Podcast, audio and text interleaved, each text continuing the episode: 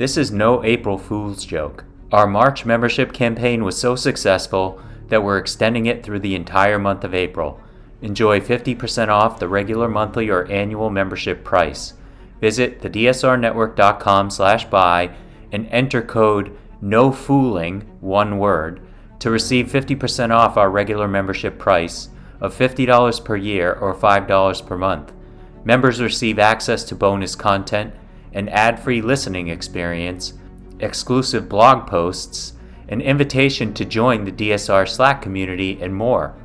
This is a limited time offer, so act now. Visit thedsrnetwork.com slash buy and enter code NOFOOLING to receive 50% off. Thank you.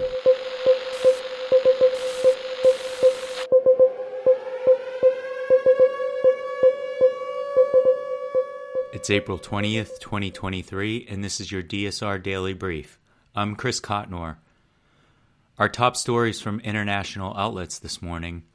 The New York Times is reporting that the United States is sending another weapons package to Ukraine, this one valued at $325 million, Pentagon officials said on Wednesday, as the Biden administration moves to shore up Ukrainian munitions and logistical supplies in advance of an expected counteroffensive. The new package includes ammunition for HIMARS rocket systems, artillery rounds, anti armor weapon systems, and anti tank mines. Two weeks ago, the administration announced a $2.6 billion package that included munitions for Ukraine's air defense systems. The 325 million will provide weaponry from military stockpiles, officials said. NATO Secretary General Jens Stoltenberg is in Ukraine today, a NATO official confirmed, visiting the country for the first time since Russia launched its full scale invasion. According to Politico, the surprise trip, coming more than a year after the war began, is highly sensitive and arrives at a time when Ukrainian officials are pushing the Western military alliance to give Kiev a clearer path to membership. Ukraine's government formally requested accelerated accession to join NATO in September last year. But while NATO promised in 2008 that Ukraine will eventually become a member, most allies, including the United States, have been wary of creating a concrete pathway to the alliance for Kiev while war rages on. The issue has fueled frustration and disagreements within the alliance. While all allies agree Ukraine cannot become part of NATO right now, some eastern flank members are pushing for the alliance to give Kiev at least a symbolic gesture that it is moving closer to NATO. The debate will likely intensify ahead of a NATO leaders' summit scheduled for July. Al Jazeera reports that at least 78 people have been killed in a crush at a school in Yemen's capital, Sana'a. The crush happened late yesterday as hundreds of people crowded into a school in the Bab al Yemen district of Sana'a in the hope of getting a charitable donation of about $10 that was being handed out by merchants to mark the final days of Ramadan. A video posted on the Telegram messaging app showed a crowd of people jammed together some screaming and shouting and reaching out to be pulled to safety. Security staff fought to push people back and control the crowd. The two merchants who organized the event have been detained and an investigation was underway, the ministry said. Elsewhere, according to the New York Times, the Supreme Court on Wednesday extended for two days a pause on a lower court ruling that had sought to limit access to the abortion pill mifepristone ensuring that the drug would continue to remain widely available for now. In a brief order, Justice Samuel Alito announced that the pause would lapse on Friday at midnight, giving the court more time to consider the case, though it could act before then. That the court did not meet an earlier deadline suggests there may be disagreement among the justices in its first major case about abortion access since a conservative majority in June upended the constitutional right to an abortion. It could also indicate there may be a dissent in the case. Medication abortion, a two drug regimen, is typically used in the first 12 weeks of pregnancy. The first drug, mifepristone, blocks progesterone, a hormone that allows a pregnancy to develop, and the second, misoprostol, taken one or two days later, prompts contractions and helps the uterus expel its contents. The AP reports that SpaceX prepared to launch the biggest and most powerful rocket today, working nonstop after the first shot at a test fizzled earlier in the week.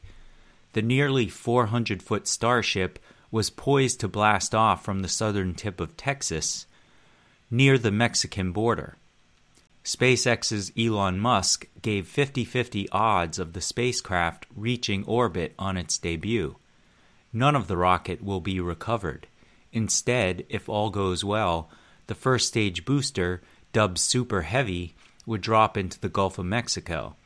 The spacecraft on top would continue eastward, passing over the Atlantic, Indian, and Pacific Oceans before ditching near Hawaii. The whole flight, if successful, will last just one and a half hours. The company plans to use Starship to send people and cargo to the moon and eventually Mars. NASA has reserved a Starship for its next moonwalking team, and rich tourists are already booking lunar flybys. In a nod to the ongoing risk the coronavirus poses to millions of Americans, the Centers for Disease Control and Prevention recommended on Wednesday that adults aged 65 and older and those with weakened immune systems receive another dose of the reformulated booster that debuted last autumn. According to reporting from the Straits Times, the endorsement followed a day long discussion by the CDC's expert advisors. The Food and Drug Administration authorized the booster plan on Tuesday, and the CDC's recommendation was the final administrative step. Eligible Americans will be able to receive the booster doses immediately. According to Reuters, Pakistan has placed its first order for discounted Russian crude oil under a new deal struck between Islamabad and Moscow, the country's petroleum minister said, with one cargo to dock at Karachi port in May. Pakistan's purchase gives Russia a new outlet for its crude, adding to Moscow's growing sales to India and China as it redirects volumes from Western markets where its oil has been banned in the wake of the Ukraine conflict discounted crude offers much needed respite to cash strapped Pakistan in the face of a balance of payments crisis and critically low foreign exchange reserves. Energy imports make up the majority of the country's external payments. The deal will see Pakistan buy only crude oil, not refined fuels, with imports expected to reach 100,000 barrels per day if the first transaction goes through smoothly Minister Musaddiq Malik told Reuters on Wednesday night. In lighter news from Sky News, Northern Lights enthusiasts were left bewildered after a baby blue colored spiral resembling a galaxy appeared amid the aurora in the skies in Alaska. Although it might have looked like the sudden appearance of a portal or the beginnings of an alien invasion, the sky spiral was caused by excess fuel released from a SpaceX rocket that launched from California about three hours earlier. Sometimes rockets have fuel that needs to be jettisoned. When they do that at high altitudes, that fuel turns into ice, space physicist Don Hampton, a research associate professor at the University of Alaska Fairbanks Geophysical Institute, explained. And if that happens to be in the sunlight, when you're in the darkness on the ground, you can see it as a sort of big cloud, and sometimes it's swirly. It was the timing of the fuel dump and the fact it was a polar launch which made the blue spiral visible over parts of Alaska.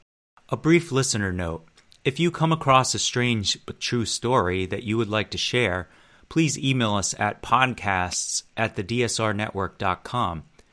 The story can cover just about anything, though it should come from a reputable news source and be verifiable. If we use the story, we'll feature it in an upcoming episode of the DSR Daily Brief, along with a shout out to the person who shared it.